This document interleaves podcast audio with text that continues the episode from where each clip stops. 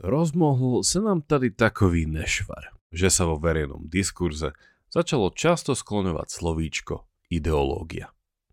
Toto by samo o sebe ešte nebol nešvar, ale problematickým sa javí byť fakt, že ľudia, ktorí ho používajú, nejavia presvedčivú kompetenciu vo veci jeho používania s porozumením. V akom zmysle používam pojem ideológia, tak by som napríklad tvrdil, že ľudia, ktorým pripisujem život podľa istej ideológie, sú síce dobrí, ale ona ideológia je nepriateľná. Čo je to ideológia?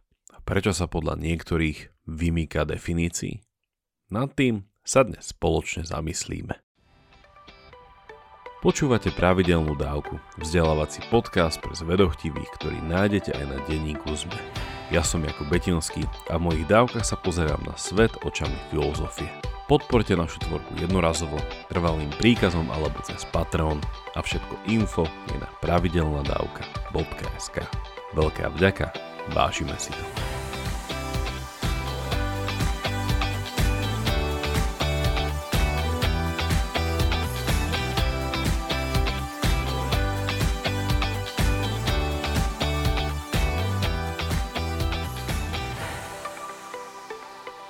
Existuje séria kníh, celkom hrubých, ktoré sa nazývajú Oxfordské príručky, tzv. Oxford Handbooks. Na jednotlivé knihy sa venujú špecifickým témam naprieč sfére nášho ľudského poznávania.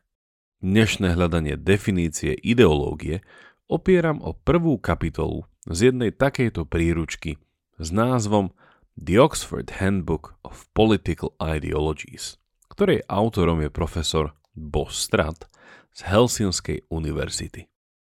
Ideológia bola ako pojem prvýkrát použitá v rámci francúzskej osvietenskej filozofii po francúzskej revolúcii a jej vynálezcami boli francúzski myslitelia, ktorých nazývali ideológmi. Obsah tohto pojmu bol pre nich jednoznačný. Ideológia bol nový vedný odbor. Ako biológia je veda o živote, geológia veda o zemi, či antropológia o pôvode človeka a jeho vývoji. Cieľom ideológie bolo štúdium ideí, myšlienok a ich dejinných vzorcov a zákonitostí. Zakladatelia ideológie ako vedy pracovali s pochopiteľným predpokladom, že idei je možné študovať ako univerzálne a monotetické kategórie, teda také, ktoré odhaľujú zákony a zákonitosti ľudského vývoja. Dostaneme sa k tomu v neskoršej časti tejto dávky, ale táto ambícia sa dá prirovnať k súčasnej vednej disciplíne v rámci humanitných vied, ktorú nazývame dejiny ideí, z anglického History of Ideas. V podobnom čase ako ideológovia sa o podobnú vec snažil francúzsky intelektuál Auguste Comte, žijúci na prelome 18. a 19. storočia, ktorý vymyslel pojem sociológia a bol prvotným hýbateľom tejto osvietenskej vednej disciplíny. Tá išla ruka v ruke s jeho pozitivizmom, o ktorom si niekedy v budúcnosti ešte povieme. Toto je prvé štádium, či prvé dejstvo vývoja pojmu ideológia. A do konca dnešnej dávky vám predstavím ešte ďalšie tri, ktoré ale zďaleka nie sú vyčerpávajúcim pohľadom na rozvetvenie tohto konceptu.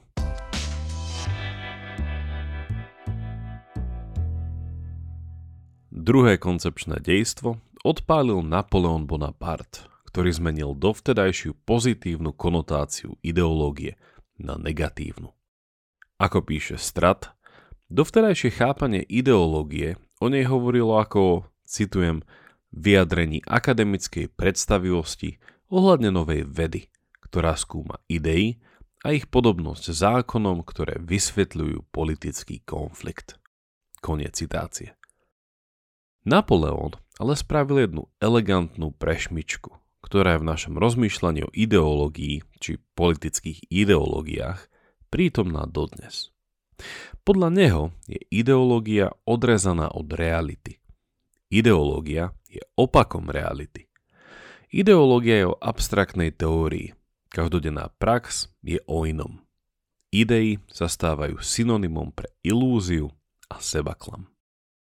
Aj keď bol Napoleon pôvodne prívržencom vyššie spomenutých ideológov, slovo ideológia začal používať na označenie svojich politických nepriateľov, ktorých považoval, mohli by sme povedať, za otrhnutých od reality. Ideológia začala byť používaná ako označenie skutočnosti, keď sa filozofická teória začala miešať do záležitostí politickej praxe, a to bez akéhokoľvek opodstatnenia. Ako uvádza Strat, citujem, Napoleon sa postavil na odpor proti starému ideálu, založenom na Platónovom tvrdení, že filozofi by mali byť králi a králi by mali byť filozofmi. Filozofov odrezal od politickej moci a ideológia sa tak začala označovať ako snívanie za bieleho dňa a ideológovia boli úplne ignorovaní ako ohovárači, ktorí verili, že môžu zasahovať do vládnych vecí. Koniec citácie. Ideológia nie je viac ako nerealistický eskapizmus a filozofické snenie. Treba dodať, že zatiaľ čo v Napoleónovom Francúzsku sa ideológia odmietala cez prizmu toho, že politika nie je vecou, ktorá by mala byť založená na abstraktných princípoch a zákonoch, v susednom Nemecku a vzdialenej Amerike sa diskusia posúvala smerom, že politika predsa len potrebuje isté ideové ukotvenie. Akokoľvek sa Napoleónovi podarilo nástojiť na odluke politiky od ideológie, z dlhodobého pohľadu sa zaslúžil o vznik spoločenskej triedy, tzv. Inteligencie, ktorá je v spoločenskej funkcii brzd a protiváh politickému pragmatizmu.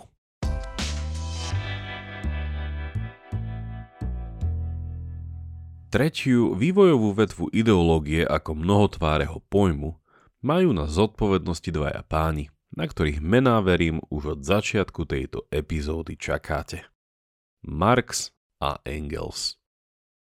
Ideológia pokračuje vo svojej negatívnej konotácii a nielen je chápaná ako iluzórna, súčasne je táto ilúzia využitá ako maska či zástierka na zakrytie reality.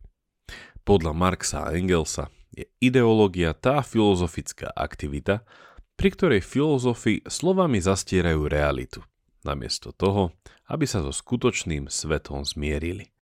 Realita a ideológia sú pre nich obraz a jeho kópia otočená hore nohami. Samozrejme, pri spätnom pohľade vidíme, že Marx a Engels boli rovnako ideologickí ako tí, ktorých z toho obviňovali. Pravdou ale zostáva, že naše vnímanie reality rozdelili metafyzickou priepasťou. Na jednej strane je materiálna realita s jej ekonomickými silami, na druhej strane je nemateriálny svet ideí a ideológií. Z tohto vyplýva ich známe tvrdenie, že keď doteraz sa filozofi snažili svet spoznať, skutočným revolučným cieľom je svet zmeniť. Ako? Na to bol podľa nich najlepší koncept triedy a triedneho boja. Ideológia bola podľa nich nástrojom vládnúcich tried, ktoré presadzovali svoje idei ako tie správne a cez ich správnosť legitimizovali svoj pohľad na rozloženie moci v spoločnosti. Hovorí tak môžeme o kapitalistickej ideológii, ktorá je podobne ako náboženstvo pre masy istým druhom ópia, teda už spomínanej masky či zástierky. Ideológia je zaslepujúci nástroj, cez ktorý vládnúca trieda buržoázie manipuluje a zotročuje pracujúcu triedu a tým jej zamedzuje skutočné poznanie o skutočnej realite. Rozdelenie, ktoré je príznačné pre marxizmus, je nasledovné. Na jednej strane je ideológia a na druhej tzv. Skutočné triedne vedomie. Takto chápaná ideológia mala ako dážnikový koncept podľa Marxa a Engelsa mnoho vyjadrení, medzi ktoré patrilo ako náboženstvo a vláda buržoázie, tak aj napríklad Darwinova evolučná teória, ktorá bola až príliš abstraktnou. Ideológia bola podľa nich tzv. Superštruktúrou, ktorá síce reflektovala ale súčasne zastierala skutočné materiálne záujmy základnej spoločnosti, teda ľudí. Opustme v tomto bode Marxa a Engelsa a v závere sa pozrime, ako sa chápanie ideológie vyvíjalo až do dnešného storočia.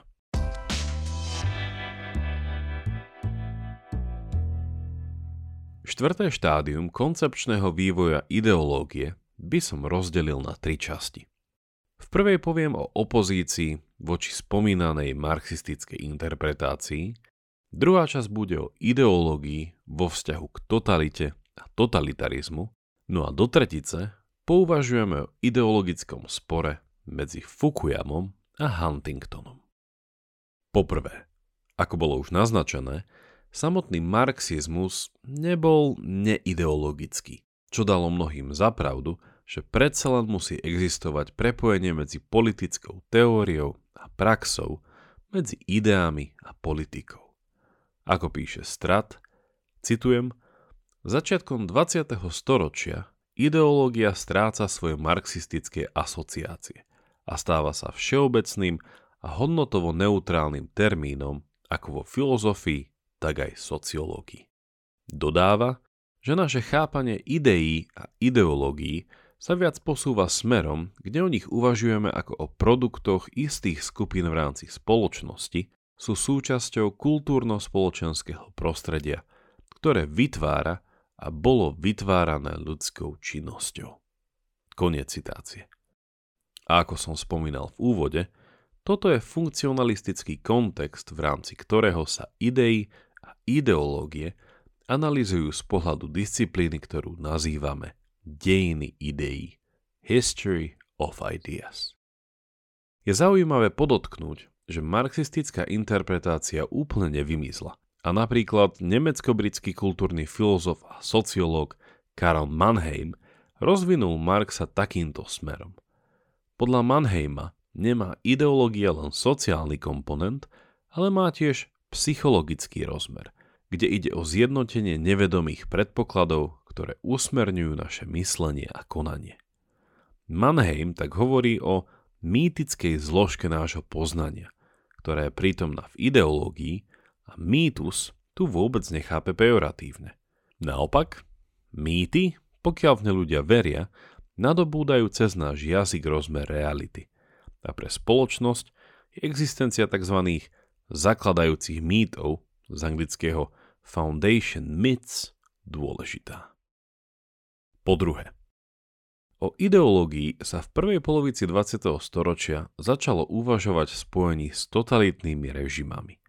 Fašizmus, nacizmus a stalinizmus predsa vychádzali z nejakej ideológii, stáli na súbore nejakých abstraktných princípov, ktoré boli pretavené do politickej praxe. Dôležitou úlohou spoločenských vied či dejín ako humanitnej vedeckej disciplíny po druhej svetovej vojne bolo tak identifikovať rozdiely, ako aj podobnosti medzi totalitnými a na druhej strane demokratickými ideológiami. Porovnajme v tomto bode dva zásadne odlišné prístupy. Podľa Benita Mussoliniho, zakladateľa a vodcu talianskej národnej fašistickej strany, je totalitarizmus tým, čo drží akúkoľvek ideológiu pokope. Pretože ideológia je totálna, teda nie je parciálna či relatívna a práve naopak zasahuje a preniká všetky oblasti ľudského života. Inými slovami, fašizmus ako totálna ideológia spolitizoval každý aspekt života. Ako dodáva Strat, citujem, všetko v rámci štátu, nič mimo štátu, nič proti štátu. Koniec citácie. Úplne odlišný prístup predstavuje rakúsko-britský filozof Karl Popper. Ten slávne kritizoval totalitarizmus, ktorý dal do kontrastu s tzv. Otvorenou spoločnosťou a liberálnou demokraciou. Dejiny podľa neho nie sú determinované zákonmi, ktoré poukazujú na totalitnú utópiu. Práve naopak, netotalitná spoločnosť je pluralitná, dynamická, otvorená zmene. Ak by sme aj o konzervativizme, liberalizme a sociálnej demokracii hovorili ako o ideológiách, Ich základný princíp je ich netotalitný charakter a priznanie, že ani jedna z nich nepokrýva ľudský život a jeho záujmy vo vyčerpávajúcej totalite. Naopak, navzájom sa doplňajú a potrebujú. Do tretice a na úplný záver v krátkosti o Francisovi Fukuyamovi a Samuelovi Huntingtonovi. Fukuyama, súčasný americký politológ, sa preslávil výrokom z 92. o konci dejín, kde pokračujúce šírenie liberálnej demokracie a kapitalizmu slobodného trhu je konečná stanica na trati sociálno-kultúrnej evolúcie ľudstva. Tento narratív, popri globalizácii a modernizácii, prezentuje strat ako tri silné ideológie 20. storočia a všetky z nich sú made in USA. Tento moderný ideologický triptych bol ale hneď rok na to, ako Fukuyama vyriekol svoj známy súd, vyzvaný na ideologický súboj oponujúcim naratívom Huntingtona, tiež amerického politológa, ktorý zomrel v roku 2008. Jeho ideologická pozícia hovorí o nevyhnutnom strete civilizácií a novodobých náboženských vojnách, kde sa napríklad západná kresťanská civilizácia dostane do stretu s islamom, a to aj v jeho radikalizovanej podobe.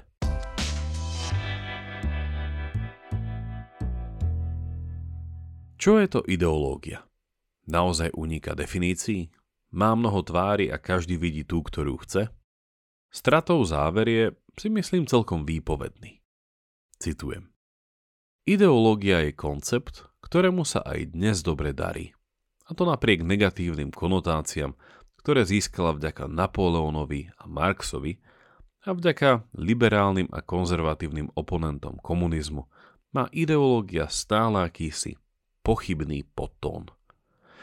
Tento termín je súčasne nástrojom, ktorý nám na jednej strane pomáha zorientovať sa a je iniciátorom politického konania, na druhej strane je nástrojom na kontrolu sveta, zmanipulovaného silami, ktoré už existujú, alebo len prídu. Nie každá ideológia je ale niečo zhodené z výšky na náhodnú spoločnosť. Ideológie sú tiež každodenným fenoménom, ktorý počas života produkujeme, rozosievame a konzumujeme.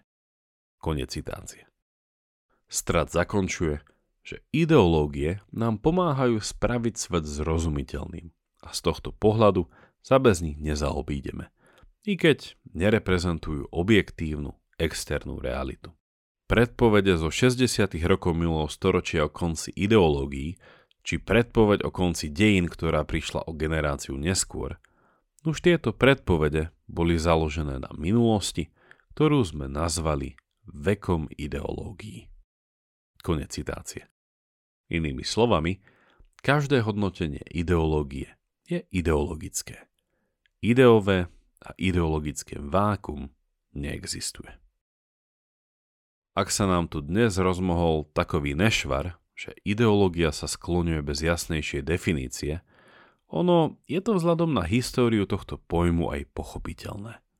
Na druhej strane, ak by sme si namiesto slova ideológia dosadili svetonázor, naratív, filozofiu či celkové vnímanie jednotlivca v spoločnosti a spoločnosť v rámci reality ako takej, potom je odpoveď na úvodnú otázku jednoduchá. Nie. Človeka a jeho zo zmyslu plňujúci naratív o svete nejde len tak ľahko oddeliť. Ďakujem, že ste si aj túto dávku vypočuli až do konca. Ak vám priniesla podnetné rozmýšľanie, budeme vďační, ak našu tvorbu podporíte aj finančne. Všetko info nájdete v popise tejto dávky alebo na našej stránke pravidelnadavka.sk.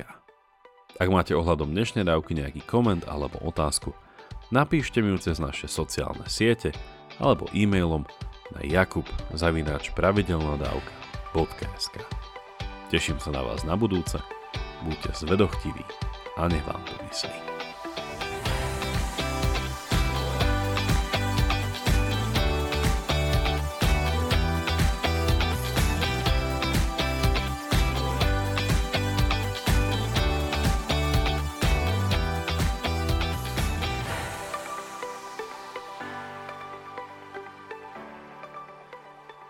Aj vy máte pocit, že história je divadlo, ktoré sa stále opakuje, len občas mení obsadenie a kulisy?